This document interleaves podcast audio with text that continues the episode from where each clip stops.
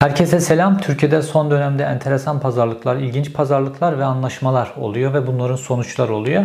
Bununla ilgili bir iki video çekmeyi planlıyorum ama önce Sedat Peker'in geri dönüş tweetleriyle ilgili konuşmamız lazım. Sedat Peker bu tweetlerinde ilginç kişileri hedef aldı, ilginç deşifreler yaptı. Bunları neden yaptığı da ayrıca önemli. Sedat Peker ve onun temsil ettiği gücü anlayabilmemiz açısından. Sedat Peker'in bu tweetlerinde dile getirdiği kişiler arasında Fahrettin Altun var, Cumhurbaşkanı'nın sağ kolu. Zindaşti var. Dünyanın en büyük uyuşturucu baronlarından bir tanesi. Burhan Kuzu'nun onunla ilişkileri ve bununla bağlantılı olarak işte Ankara'daki kız öğrenci yurtlarını da kapsayacak bir çetenin ipuçlarını verdi Sedat Peker ve Türkiye'ye getirilen konteynerlarla para. Fakat esas Sedat Peker'in verdiği mesaj 50. tweetinde çünkü 50 tweetlik bir seri yaptı. 50. tweetinde Kurtlar Vadisi üzerinden verdiği bir kesitti. O kesitte geçen bir cümle Sedat Peker'in verdiği en önemli mesajdı bence. Bunların hepsini bu videoda detaylı olarak konuşacağız. Dediğim gibi hem bu mesajların, bu deşifrelerin kendisi önemli hem de Sedat Peker'in bunları neden yaptığı son derece önemli.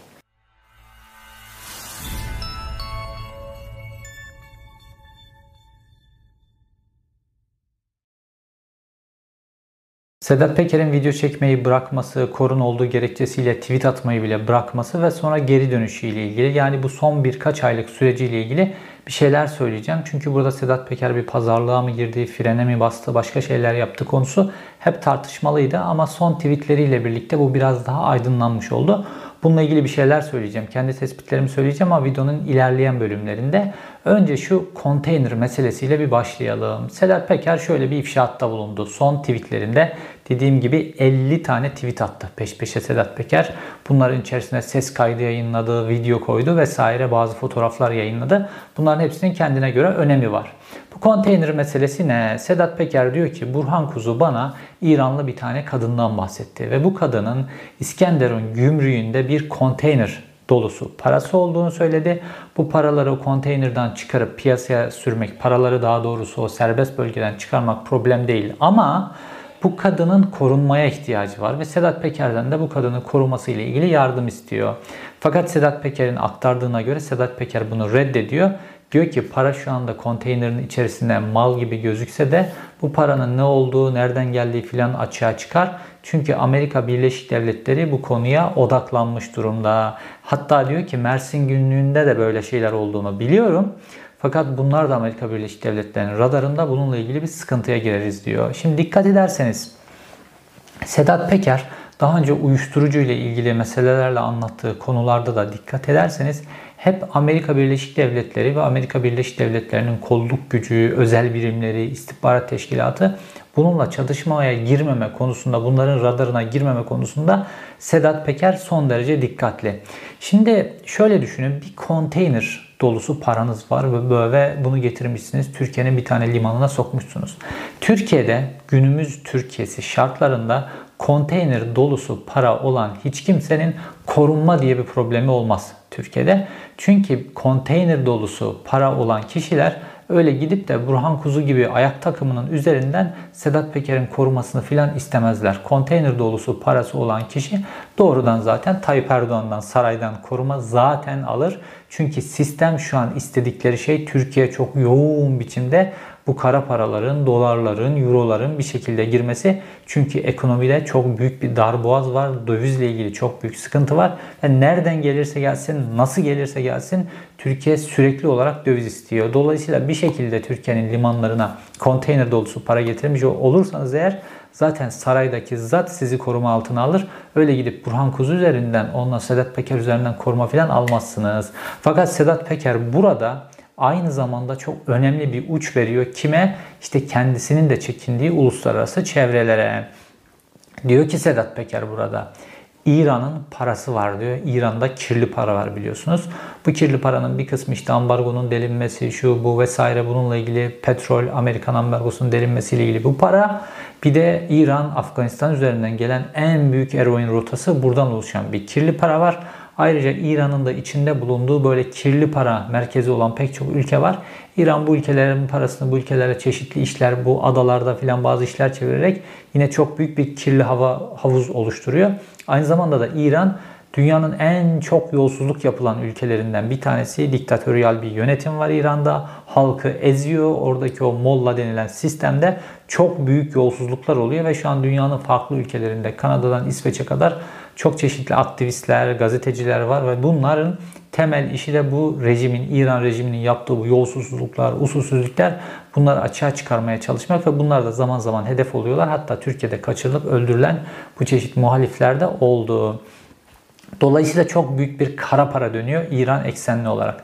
Ve Sedat Peker diyor ki bu kara paranın yani İran eksenli kara paranın geldiği yerlerden bir tanesi de Türkiye'nin limanları. İskenderun limanının üstünü is, ismini Burhan Kuzu'yu referans vererek veriyor. E, fakat Mersin limanını da kendisi deşifre ediyor. Dolayısıyla Sedat Peker orada diyor ki ben Burhan Kuzu'ya dedim ki Amerika Birleşik Devletleri'nin, Amerika Devleti'nin radarına gireriz diyor. Ama kendisi bu bilgileri ifşa ederek zaten Amerika'nın radarına sokulması gerekenleri sokuyor. Şimdi geçenlerde bir tane e, eskiden başbakanlığa ait olan bir uçak, özel uçak, özellikle Ecevit döneminde ve Tayyip Erdoğan'ın ilk dönemlerinde çok kullanılırdı. Bu özel uçak sonra satıldı ve geçtiğimiz günlerde Brezilya'da 1.3 ton kokain taşırken yakalandı. Şimdi bu uçağın yakalanışı ile ilgili de bir video çekeceğim. Orada Türkiye'nin artık bu kara para ile ilgili çevirdiği işler, uyuşturucunun da dahil olduğu kara para ile ilgili çevirdiği işler ve kaynağı ne olursa olsun ülkeye sokmaya çalıştığı kara para ile ilgili işlerin artık nasıl uluslararası güçlerin radarına girdiği ve buna dur demek için bazı hamleler yaptıkları ilgili bilgiler bu uçaklarla ilgili bir video yapacağım. Orada bulacaksınız bunu zaten. Fakat bu konteyner meselesinde Sedat Peker bir yeri göstererek aslında başka bir yere mesajlarını göndermiş oldu. Türkiye'ye konteynerlarla kirli İran parasının girdiğinin mesajını Sedat Peker şu an bütün dünyaya yazdı, yaydı. Çünkü artık Sedat Peker'in tweetleri öyle sadece Türkiye kamuoyu ve heyecan arayanların filan takip ettiği tweetler değil, e, uluslararası medyada da baktığınızda Sedat Peker'in ifşaatlarının uluslararası medyada da haber olduğunu ve bütün istihbarat örgütleri tarafından da takip edildiğini çok rahat görebilirsiniz. Ve bu İran meselesi. Şimdi konteyner üzerinden Sedat Peker İran'la bir bağlantı kuruyor ama hatırlarsanız Sedat Peker video çektiği zaman o videolardan bir tanesinde ilk kez arkasına bir tahta koymuştu. Ve o tahtada da işte Türkiye'den birkaç tane havalimanı ismi yazmıştı. Aynı zamanda da İran diye bir bölüm yazmıştı orada. Şimdi Sedat Peker bu İran meselesinin ucunu ufak ufak ufak veriyor.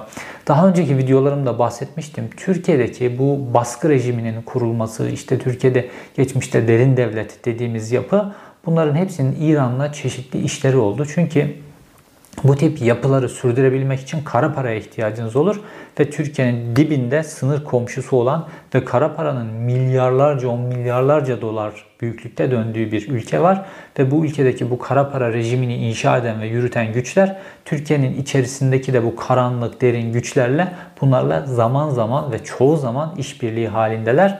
Bunlar da Sedat Peker'in malumu olan konular. Konteyner üzerinden Sedat Peker bunun e, deşifresini yaptı bu tweet serisinde. Fakat o tahtaya yazdığı yazıda da zaten deşifresini yapacağının sinyallerini vermişti. Şimdi de Zindaşti konusuna girdi. Kim üzerinden? Yine Burhan Kuzu üzerinden. Zindaşti olayı ile ilgili Sedat Peker'in aslında yeni bir şey söylediği yok. Verdiği bilgilerden hiçbir tanesi yeni değil. Fakat bunu bağladığı yer enteresan, anlamlı. Buranın üzerinde durmamız lazım. Şimdi Zindaşti olayı ile ilgili eğer merak ediyorsanız bütün detayları Zindaşti Burhan Kuzu olayı ile ilgili bununla ilgili bir video yapmıştım ben. Detaylı olarak bütün bu Burhan Kuzu'nun şüpheli ölümü vesaire bunların da hepsini içeren bir video yayınlamıştım. Fakat Sedat Peker'in bu açıklamaları da gösteriyor ki Burhan Kuzu'nun sadece suç örgütleri adına iş yaptığı kişi Zindaş'ta değil başka suç örgütleri liderleri içinde Burhan Kuzu kendisini kullandırmış menfaat karşılığında. Şimdi bu Zindaşlı olayında kritik kişi Cevdet Özcan isimli bir savcı, hakim. Bu hakim Zindaşlı'yı serbest bırakan hakim. Fakat bu hakimin Burhan Kuzu'nun baskısı altında olduğunu anlıyoruz. Nereden anlıyoruz? Zindaşti'nin serbest bırakılması ile ilgili bir soruşturma başlatılmıştı. Kanuna uygun olmayan biçimde, yasalara aykırı biçimde, olmayacak biçimde serbest bırakıldı Zindaşti. Buna ilgili HSYK bir soruşturma başlatmıştı. O soruşturmada İstanbul Adliyesi'nde görevli e, savcılar ve hakimlerin verdikleri ifadeler vardı ve bu bir ifadelerde şöyle bir durum ortaya çıkıyor. Cevdet Özcan Geliyor diyor ki ben bu Zindaşti'nin serbest bırakılması ile ilgili baskı altındayım diyor. Benim nöbetçi olduğum günde Zindaşti'nin serbest bırakılması ile ilgili talebi önüme getirmeyin diyor. Yani diyor ki bu talep gelirse ben Zindaşti'yi bırakmak zorunda kalırım. Bir hakim bunu niye söyler? Bu hakimin bir açığı vardır. O açık da Burhan Kuzu'nun elindedir ya da güç grubu kimse orada onun elindedir. Hakim bunu yapmak zorunda kalmıştır. Ya da bu hakim daha önce o güç grubunun bazı işlerini yapmış, yakasını kaptırmıştır. Onu devam ettirmek durumunda kalıyordur. Normalde o savcıların bunu derhal soruşturmaya çevirmesi lazım. Bu bir hakim gelip böyle söylerse ama çevirmemişler. Çünkü İstanbul Adliyesi'nde de işler genel olarak böyle dönüyor. Bu iş patladığı için o hakimler, savcılar bu ifadeleri verdiler. Ve Cevdet Özcan'ın nöbetçi olduğu gün Zindaşti'nin avukatları nasıl ediyorlar, ayarlıyorlar Zindaşti'nin serbest bırakılması ile ilgili başvuruyu bu hakim önüne geliyor. Ve hakim de mecburen Zindaşti serbest bırakılıyor. Sonra ki ifadelerde yine öğreniyoruz ki polis araştırmasında bu hakime bir tane 10 TL verilmiş. 10 TL. Bu 10 TL'nin üzerinde numaralar var. Bu şifre. Bu numaraların olduğu 10 TL'yi alıp götürüp kapalı çarşıda bir kuyumcuya veriyorsunuz. Kuyumcu da 10 TL'nin üzerindeki numaralara bırakıyor ve Zindaşti'nin serbest bırakılması ile ilgili o büyük rüşveti hakimin avuçlarının içerisine koyuyor. Sonra hakim sürgün edildi. Meslekten bile atılmadı. Sürgün edildi hakkında soruşturma filan. Bunlar uzadı gitti. Fakat Sedat Peker'in burayı bağladığı nokta Aliye Uzun isimli bir kadın. İşte burası son derece önemli. Ankara'da Ümitcan Uygun'a kadar giden yeni bir tezgahı bizim gözlerimizin önüne serdi. Aliye Uzun nüfus sahibi kişilere kadın sağlayan birisi. Ali Uzun'un temel özelliği bu. Ve Ali Uzun da işte Burhan Kuzu ve onun gibi bazı siyasilere de kadın temin ediyor. Aynı zamanda da Zindaş diye kadın temin ediyor. Zindaş de zaten ifadesinde Ali Uzun'un kendisine kadın temin ettiği hatta bir keresinde kadını eksik geliyor. Ali Uzun'un kendisiyle Zindaş'ti beraber oluyor. Bunu bile ifadelerinde Zindaş'ti anlatıyor zaten. Fakat bu Aliye Uzun bu siyasilere, nüfus sahibi kişilere kadın temin ettiği için aynı zamanda da kendisi de bir nüfuz elde ediyor. Ve Aliye Uzun'un kataloğuna baktığımızda Ali Uzun'un böyle Adalet ve Kalkınma Partisi'nin çok kritik isimleriyle fotoğraflarının bulunduğu hatta Cumhurbaşkanı'nın ailesinin fertleriyle de fotoğraflarının bulunduğu onların olduğu ortamlara son derece rahatlıkla girebildiği beraber fotoğraf çektirecek kadar rahat ortamlara girebildiğini Ali Uzun'un görüyoruz. Demek ki bu işleri, bu kadın temin etme işlerini aynı zamanda da kendisine siyasi nüfus sağlamak için kullanmış. Ve Zindaş diye vatandaşlık alabilmek için Burhan Kuzu ile 650 bin lira karşılığında pazarlık yapmaya kadar işi ilerletmiş. İşte Sedat Peker, Ali Uzun'un bu siyasilere kadın temin etme meselesini getirip Ümitcan Uygun meselesine bağlıyor. Şimdi normalde bu Ümitcan Uygun ve onunla ilgili meseleler son derece kirli işler. Bunlara girmek istemiyorum ama geçmişte ben Baltuzağı diye bir kitap yazdım. Yani bu kadın meselelerinin, bu bel altı tuzakların nasıl siyasi arenada, istihbarat alanında vesaire kullandığı ile ilgili Türkiye'den, dünyadan örnekler vererek bu meseleyi son derece güzel işlemiştim o kitapta. Bu kitaptan bildiğim için benim için çok da sürpriz bir mesele değil. Türkiye'de geçmişte de işte savunma çetesi vesaire geçmişte de oluyordu. Onun öncesinde de olmuştu. Bazı ünlü sanatçılar bile Türkiye'deki Milli İstihbarat Teşkilatı tarafından böyle bu amaçlar için siyasiler üzerinde siyasileri kasete alma meselelerinde filan kullanılmıştı. Şimdi de Ümitcan Uygun meselesi var. Ümitcan Uygun ve onun babası. Şimdi özetleyeyim. Bunlar ne iş yaparlar? Bunlar Ankara'daki kız üniversiteli kızların öğrenci yurtlarına çetek vaziyetinde çökmüş insanlar. Bunlar ne yapıyorlar? Bunlar Anadolu'dan Ankara gibi bir büyük şehire gelen, dolayısıyla Anadolu'dayken küçük bir ekonomik bütçeyle babasının küçük maaşıyla, geliriyle geçinebilecekken Ankara'ya geldiğinde farklı ekonomik statüde arkadaşlarla aynı yurt içerisinde kalan, işte kendisinin kötü bir telefonu varken belki arkadaşı iPhone kullanıyor vesaire buna özeniyor, büyük şehrin imkanlarına özeniyor filan. Bu bocalama içine düşen ya da ailesinin gönderdiği bu parayla son derece kıt kanaat yaşamak zorunda kalan kızlar eğer güzelse bunlara çengel atıyorlar. Bunlar üzerine bir e, organizasyon şeklinde, bir fuş organizasyonu şeklinde yükleniyorlar. Bunu da kim yapıyorlar? Kim üzerinden yapıyorlar? O öğrenci yurtlarına bir şekilde yerleştirdikleri e, ve daha önce de bu işlerde kullandıkları kızlar üzerinden bunları rehber kız olarak kullanıyorlar. Ve dolayısıyla da karşı yanında yalın odasında yatan, belki aynı odasında yatan fakat lüks içinde yaşayan bir kız ve yavaş yavaş diğer kızın da kafasını çeliyor ve bunu bir fuş şebekesinin içerisine sokuyor. Daha 18, 19, 20 yaşında, 21 yaşında kızları ve bu kızları Ümitcan Uygun ve onun babasının çetesi bu kızları siyasilere pazarlıyorlar. İşte burada kritik rol ortaya çıkıyor ve Sedat Peker'in daha önceki videolarında ve daha önceki tweetlerinde işaret ettiği bir şey vardı. Şunu anlatıyordu Sedat Peker. Ankara'da neredeyse herkes birbirini kasete alıyor ve Sedat Peker Süleyman Soylu'nun da Süslü Süleyman dediği kişinin de insanları kasete aldığını açıkça söylemişti Sedat Peker. İma yoluyla da söylemişti. İşte Ümitcan Uygun ve çetesi bu işe yararlar. Şimdi herkes düşünsün. Ümitcan Uygun ve çetesi üzerinden hangi siyasi kendisine 18, 19, 20 yaşında üniversiteli bir kız e, servis edildiyse kasete alınıp alınmadığını şimdi bir kara kara düşünsün. Şimdi e, Sedat Peker hep Süleyman Soylu'nun bir güç elde etmeye çalıştığını anlatıyordu. İşte bu kaset meselesi de Ankara'daki en önemli güç mekanizmalarından bir tanesidir. Ümitcan Uygun'un öyle Ümitcan Uygun gibi bir serseri, onun babası gibi bir serserinin yargının elinden bir kızı alenen öldürdükleri halde, uyuşturucuya bulaştıkları halde yargının elinden kurtarılmaları, kısacık hapis yatıp tekrar kurtarılmaları işte Sedat Peker'in anlattığı şekilde adli tıp raporları şunların bunların hepsinin organize edilerek kurtarılmalarının sebebi verdikleri bu hizmet. Bu kaset hizmeti verdikleri bu hizmet artı siyasilere yaptıkları 18, 19, 20 yaşındaki kızlarla ilgili hizmet hizmet nedeniyle. Ümitcan Uygun meselesi bu. Fakat Ümitcan Uygun bir psikopat olduğu için şimdi gitti yeni yine gencecik başka bir kızcağızı öldürdü. Fakat bu sefer bakalım siyaset o kadar arkasında durabilecek mi? Hatta kendi babası o kadar arkasında mı duracak yoksa kendi paçasını mı kurtarmaya çalışacak? Ve burada Sedat Peker kendisinin de geçmişte belki çok kullandığı bu mekanizmayı çok iyi biliyor. Adli tıp mekanizması üzerine uzanıyor Sedat Peker. Bu adli tıp mekanizması ne? Şimdi adli tıp mekanizması yargı mekanizmasının en önemli kollarından bir tanesi. İşte mermi çekirdeklerine bakarlar, ceset üzerindeki izlere bakarlar, işte olay yeri incelemesinde bulunan bulgulara bakarlar. Onların raporları hakimler için, savcılar için son derece önemlidir. Polisin de belli bir izi takip edebilmesi için adli tıp mekanizması son derece kritiktir. Adli tıpın geldiği teknolojik boyut açısından. Dolayısıyla siz eğer adli tıptaki raporları istediğiniz şekilde yönlendirebilirseniz soruşturmanın seyrini de, polisi de, savcıyı da, hakimi de yönlendirebilirsiniz. Kendinizi de aklayabilirsiniz. Bir kişiyi suçlu duruma da getirebilirsiniz. Şimdi dolayısıyla bu adli tıp mekanizması bu kadar önemli olduğu için Türkiye'deki en kirli mekanizmalardan bir tanesine dönüşmüştür.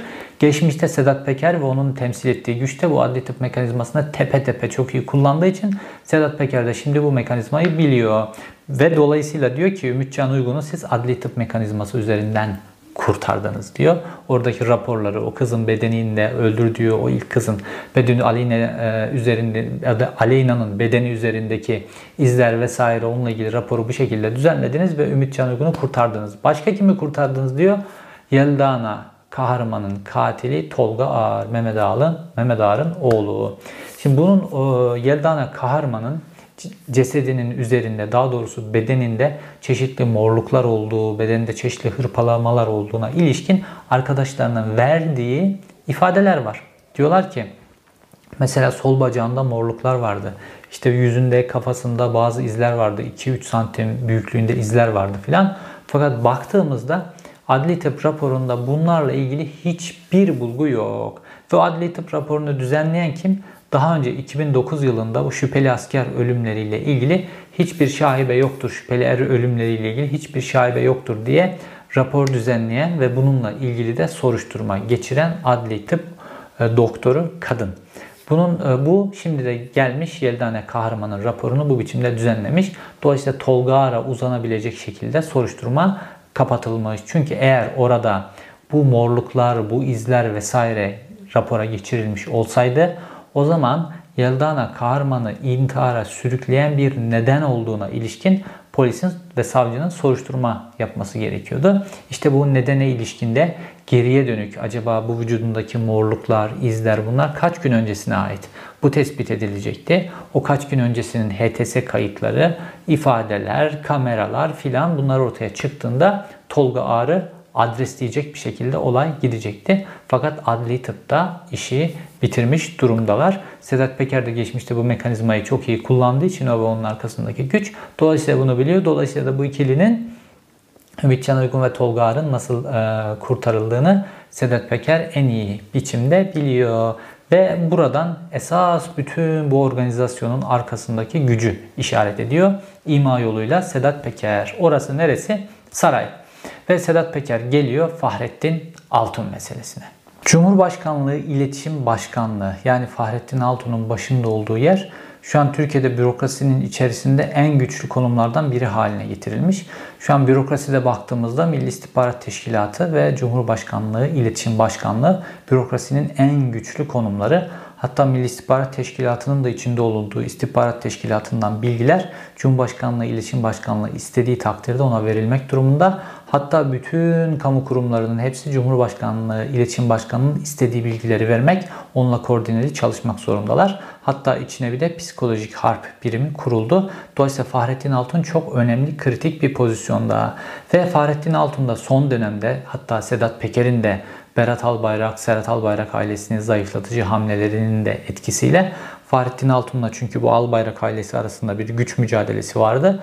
Ee, Albayrak ailesi işte özel sektör medyayı elinde tutarlar. Fahrettin Altun aynı zamanda işte TRT Anadolu Ajansı filan devletin medyasını elinde tutar. Fakat Fahrettin Altun son dönemde SETA üzerinde vesaire birçok kavgalar oldu ve Albayrak ailesinin gücünü son derece kırdı. Sedat Peker'in de bununla katkısı var. Şimdi Sedat Peker bir dengeleme yapıyor ve Fahrettin Altun'un da gücünü kırıyor.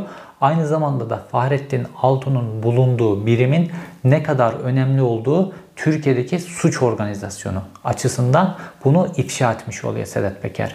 Şimdi Sedat Peker'in videolarının, tweetlerinin geneline baktığınızda Sedat Peker bir organize suç örgütü tanımı yapıyor. Ve bu organize suç örgütü tanımının da başını nereye işaret ettiğini de baktığınızda işte doğrudan Tayyip Erdoğan diyemiyor da Fahrettin Altun diyor mesela. Niye? Fahrettin Altun Tayyip Erdoğan'ın sağ kolu Cumhurbaşkanlığı İletişim Başkanı olarak ve diyor ki Sedat Peker yolsuzluklar, yolsuzluklarla ilgili telefonlar, kamu bankalarından haksız yere verilen, zorla verilen kredilerle ilgili telefonlar, nüfus kullanmalar, yargı üzerine baskılar vesaire bu tip hadiselerin hepsini yapan kişiler sarayda ve bunlar doğrudan telefonlarıyla aramazlar. Cumhurbaşkanlığı İletişim Başkanlığı üzerinden telefonlarını bağlattırıp aranırlar. Çünkü düşünün hakimsiniz, oturuyorsunuz. Birisi sizi arıyor. Sekreter diyor ki Cumhurbaşkanlığı İletişim Başkanlığından arıyorum. Burhan Kuzu sizinle görüşecek diyor. Şimdi Cumhurbaşkanlığı İletişim Başkanlığından herhangi bir bürokrat aradığında, arandığında bu ne demek? Tayyip Erdoğan'ın talimatıyla geliyor bu telefon demek. Dolayısıyla orada akan sıra durur ve bütün talimatlar yerine getirilir. Bu sadece Burhan Kuzu değil. Sedat Peker diyor ki ne kadar böyle karanlık pis iş varsa santrali Cumhurbaşkanlığı İletişim Başkanlığı'nın santralini kullanarak bu aramaları yaptırıyorlar. Dolayısıyla Fahrettin Altun'u işaret ediyor. Fahrettin Altun kim? Tayyip Erdoğan'ın sağ kolu. Tayyip Erdoğan'ın uğruna damadının ailesini bile karşısına aldığı adam Tayyip Erdoğan'ın gobelsi diyebileceğimiz son derece güçlü pozisyondaki bir kişiyi. Ve bu sefer Sedat Peker ona yürüdü. Ve dedi ki bu karanlık, kirli, pis işler filan bunun uhdesi altında yürütülüyor diye Tayyip Erdoğan'a son derece yakın bir noktayı işaret etmiş oldu bize. Fakat Sedat Peker'in bu tweetlerinin geneline baktığımızda Sedat Peker'in daha önce bir video yaptım ve dedim ki Sedat Peker vites düşürdü dedim. Tornistan yaptı dedim. Ve o videomdan beri Sedat Peker'in vitesi hiç yükseltmediğini hatta ayağını gazdan yavaş yavaş çektiğini görüyorum. Ve Sedat Peker anlaştı mı anlaşmadı mı anlaştığı için bu videoları durdurdu mu meselesinde artık Sedat Peker'in belli bir anlaşmanın, pazarlığın parçası olduğunu ve bazı şeyleri elde ettiği için Sedat Peker'in kendi değil, Sedat Peker'in arkasında olan güç belli şeyleri elde ettiği için Sedat Peker'in bu video çekme işini de durdurduğu ve Twitter'da da böyle artık frene basarak gittiğini görüyoruz. Çünkü bu Burhan Kuzu bunlar ayak takımı. Ondan sonra bu zindaşti meselesi falan bunlar bilinen konular. Bunların adli tıpla ilgili dönen dolaplar, bunları normal bir polis muhabirine anlatsanız onların hepsi bilebilir. Esas büyük meselelere gidiyordu Sedat Peker. Mesela Suriye'deki silahlar meselesini anlatmıştı. Tayyip Erdoğan'la ilgili Tayyip abi seninle görüşeceğiz demişti. Fakat esas olarak 15 Temmuz meselesine girmişti. Yani rejimin bam teli meselesine girmişti 15 Temmuz'da dönen dolaplarla ilgili. Fakat görüyoruz ki Sedat Peker bu konularda frende ayağını frenden çekmiyor. Geri viteste attı. Geri vitesi tekrar yükseltmiyor Sedat Peker. Dolayısıyla Peker ve onun arkasındaki güç bir anlaşmanın parçası oldular. Ve bu anlaşma total böyle tamamen her konuda anlaştılar anlamına gelmiyor. Geçici bir ateşkesi ifade ediyor bence ve Sedat Peker de buna uyuyor. Peki kim bu Sedat Peker'in arkasındaki güç? Şimdi Sedat Peker bazı şeyleri deşifre ediyor. Deşifre ettiği şeylere bakın. Deşifre ettiği şeyler hep siyasetçilerle ilgili şeyler, işte polis müdürleriyle ilgili şeyler, bürokratlarla ilgili şeyler. Mesela en önemlilerinden bir tanesi Kutlu Adalı, gazeteci Kutlu Adalı suikasti. Onun bile içerisinde Korkut Eken var. Korkut Eken daha çok emniyet özel harekatçı diye anılır piyasada. Fakat esas olarak Sedat Peker Veli Küçük'ün adamıdır. Yani Sedat Peker esas olarak geçmişten beri askerlerin adamıdır. İşte jandarmayla irtibatlıdır. Özel kuvvetlerle irtibatlıdır Sedat Peker. Bunlarla ilgili esas Veli Küçük'le ne haltlar çevirdim. Veli Küçük Türk Derin Devleti'nin 20-30 yılına damga vermiş. 20-30 yıl Türk Derin Devleti'nin operasyon kısmının başında olmuş adamdır. Onunla neler çevirdiğine ki Sedat Peker'in gençliği ve olgunlaşması onunla birlikte oldu. Onunla neler çevirdiğine ilişkin hiçbir bilgi vermiyor. Esas büyük ifşaatları Sedat Peker yapmıyor. Dolayısıyla Sedat Peker kime çalışıyor sonucunu buradan çıkarabilirsiniz. Ayrıca baktığınızda Sedat Peker'in yıprattığı kesimler var. Bu yıprattığı kesimlere de baktığınızda hep Tayyip Erdoğan sonrasının adaylarını yıpratıyor. Bunları daha önce saymıştım. Fakat baktığınızda bunların iki tanesini yıpratmıyor. Hulusi Akar ve Hakan Fidan'la ilgili daha ağzına almadı bunları. Türkiye'deki bütün güç odaklarına meydan okumuş birisi olarak bunlarla ilgili hiçbir konuya girmemesi de son derece enteresan. Burhan Kuzu'nun böyle nasıl mafyanın kucağına oturduğunu işte Zindaşti'nin Zindaşti'ye şu işleri yaptı, şu kirli işleri, pis işleri halletti. Sonra döndü Zindaşti'nin rakiplerinin adamı oldu bu sefer onların işlerini halletti filan. Bunları çok güzel anlatıyor. Bir Burhan Kuzu profilinde bir siyasetçinin bir kere suça bulaştığında nasıl farklı mafya grupları, suç örgütleri tarafından para için, menfaat için korkutularak, üzerine baskı kurularak nasıl kullandığını çok güzel anlatılıyor. Fakat bu Burhan Kuzu kim? Burhan Kuzu ayak takımından bir tanesi. Burhan Kuzu'nun örneklemi Tayyip Erdoğan. Esas olarak Tayyip Erdoğan nasıl suçların içerisine girdi? Bunları bilgisi Sedat Peker'de var. Çünkü Sedat Peker doğrudan Tayyip Erdoğan'la muhataptı ve hani Tayyip abi seninle konuşacağız diyor ya. İşte orada doğrudan Sedat Peker nasıl işte Metin Külünk'ten aldığı talimatla Ahmet Hakan'ı dövdürttüğü filan bunları nasıl anlatıyorsa Tayyip Erdoğan'dan aldığı talimatlar var ve bu talimatlarla neler yaptı bunları anlatması lazım. Veli Küçük'ten aldığı talimatlar var. Bunlarla neler yaptı?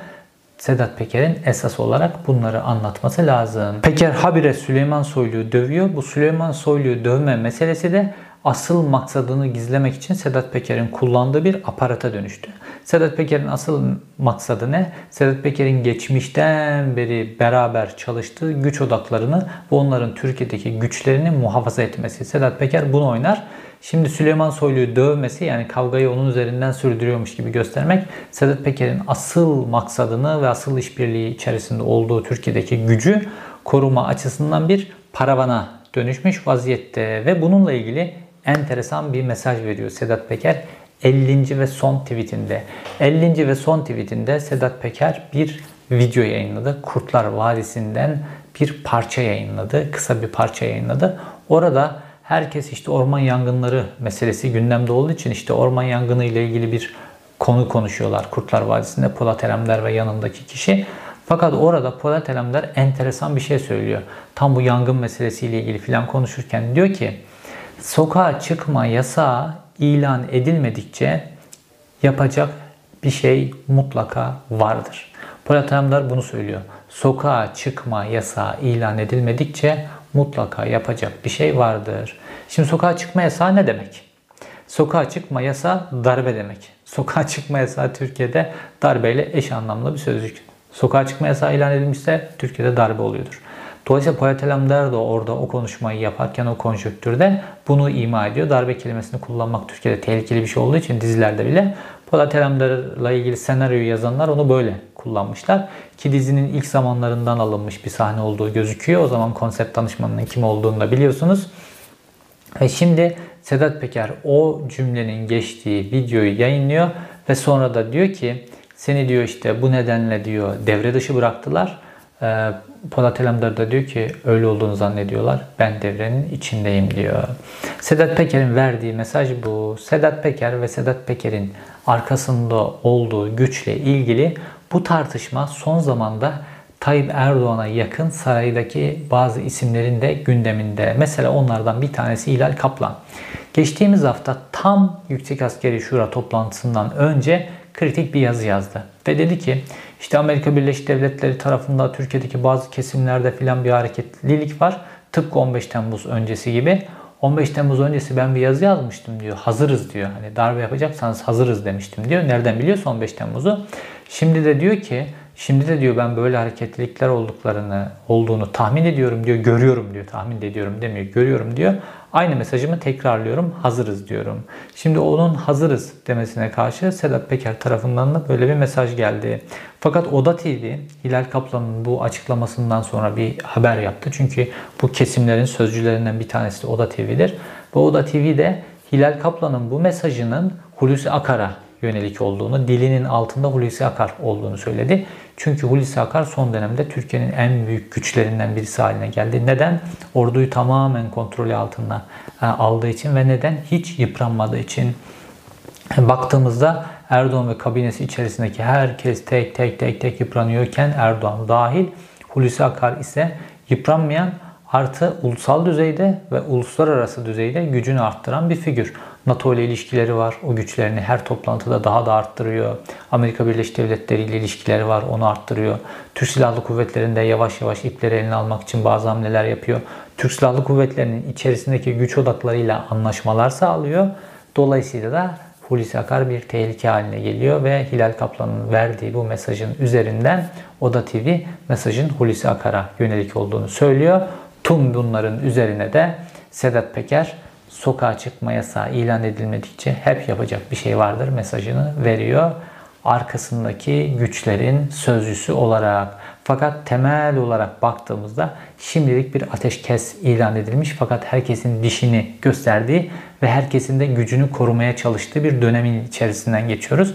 Sedat Peker video yayınlamayı bıraktı fakat Twitter üzerinden kendi kamuoyu gücünü diri tutmaya çalışıyor.